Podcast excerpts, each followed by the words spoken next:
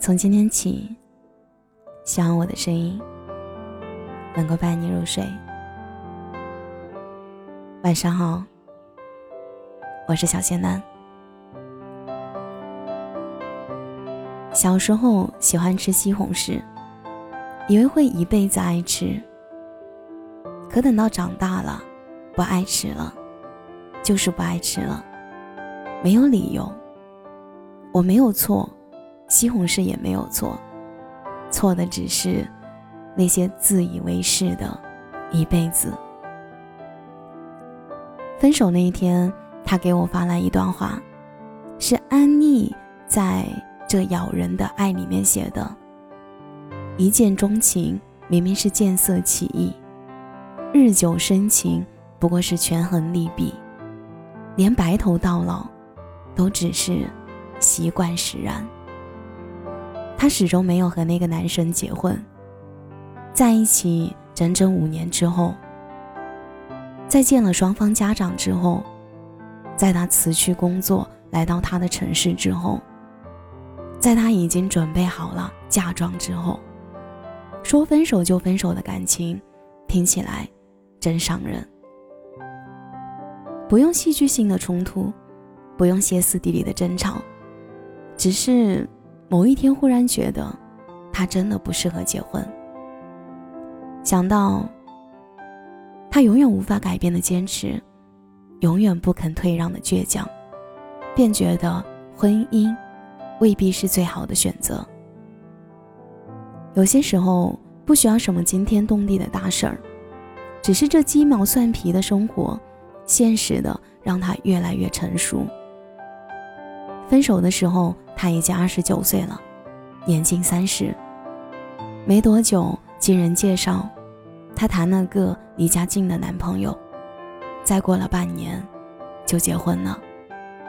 少了恋爱的轰轰烈烈，日子反倒过得踏实了。不用追问爱情，不用歇斯底里，不用患得患失。大家心知肚明，生活反而好过。人生如戏，哪里说得清？到底谁就能给谁幸福？如今她过得也算不错，老公对她相敬如宾，她也赶在三十岁之际怀上了宝宝。从此，一家人期待着小生命的到来，竟也充满了希望。独自一人时，她也会无意中想起曾经那个说过。非爱情不嫁的自己，他又看到了那个幼稚的自己，那个不够成熟的自己，那个坚信童话的自己。那个自己问他：“你觉得遗憾吗？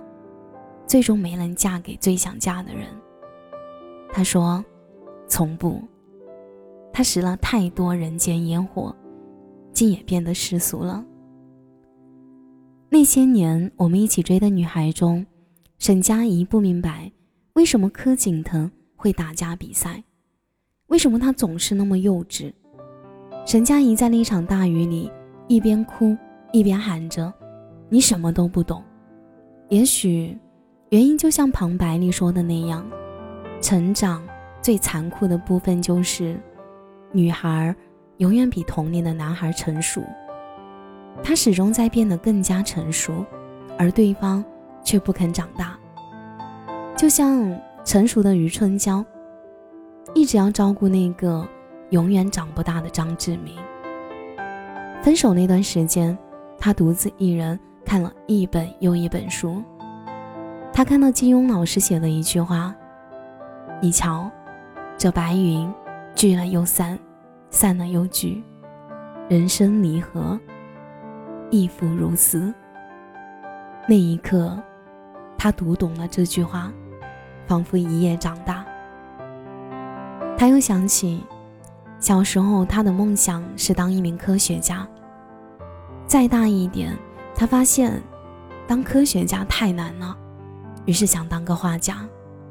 再大一点，画家的愿望遥遥无期，便想当一名作家。总之。他一直坚信，无论如何，他都将是个不平凡的人。就像他听了太多人说，爱情就像海市蜃楼，爱情就像纸上谈兵。他也始终坚信自己的不平凡，直到他撞了南墙，头破血流，不得不回头的时候，才突然明白，他上了那么多年学，熬了那么多夜，做了那么多习题，参加了那么多的考试，那么认真的谈一场恋爱，那么拼的工作，加班，他这么辛苦，竟然是为了。成为一个普通人，一个足够成熟、足够勇敢接受自己平凡事实的普通人。他也躲不掉爱情保质期的魔咒，逃不了琐碎日子里的磨难。生活就是这样，终究有些事情不可抗。关不上的冰箱门，会撞到脚的桌腿，临出门找不到的钥匙。不知道是谁做了最后一颗稻草，突然忍不住掉泪。别人觉得小题大做，只有他自己知道为什么。在网易云“如果当时”的热评下方写着：“你哭得最惨的那个夜晚，一定长大不少吧？”不是，是忍住没哭的那个夜晚。路遥在《平凡的世界》中写道。在这个世界上，不是所有的合理和美好，都能按照自己的愿望存在或者实现。这个世界从始至终都是如此。后来，他听到很多人夸他成熟、稳重，夸他得体、大方。每当这时，他都会说：“还好你不认识从前的我。”可女生心里的成熟。到底是什么样子的？是不喜不悲，不吵不闹，还是不言不语？或许，也是知世故而不世故，知生活而不厌生活。或许是坦然面对悲欢离合，聚散无常。村上春树在《五五五》一书中有一段话是这样写的。从今天起，你要去做一个不动声色的人，不准情绪化，不准偷偷想念，不准回头看，去过自己另外的生活。你要明白，不是所有的鱼都会生活在同一片海里。我希望你足够成熟，足够勇敢，足够快乐。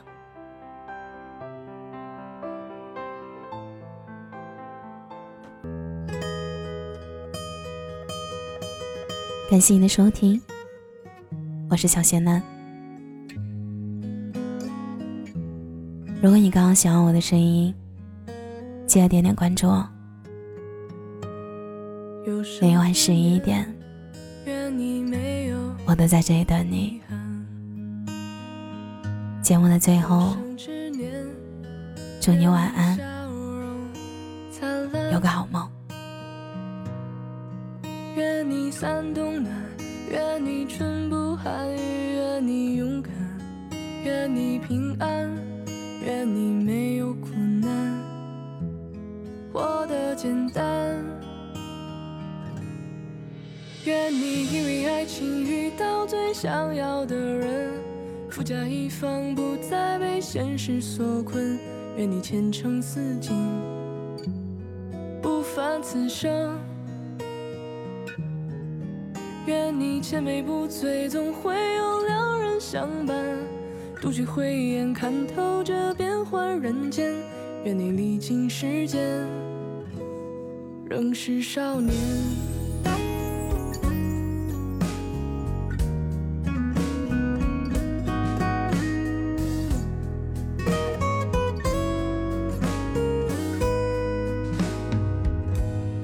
有生之年。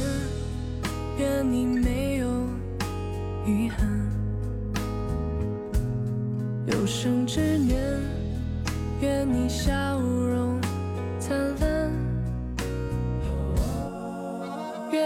愿你伞冬暖。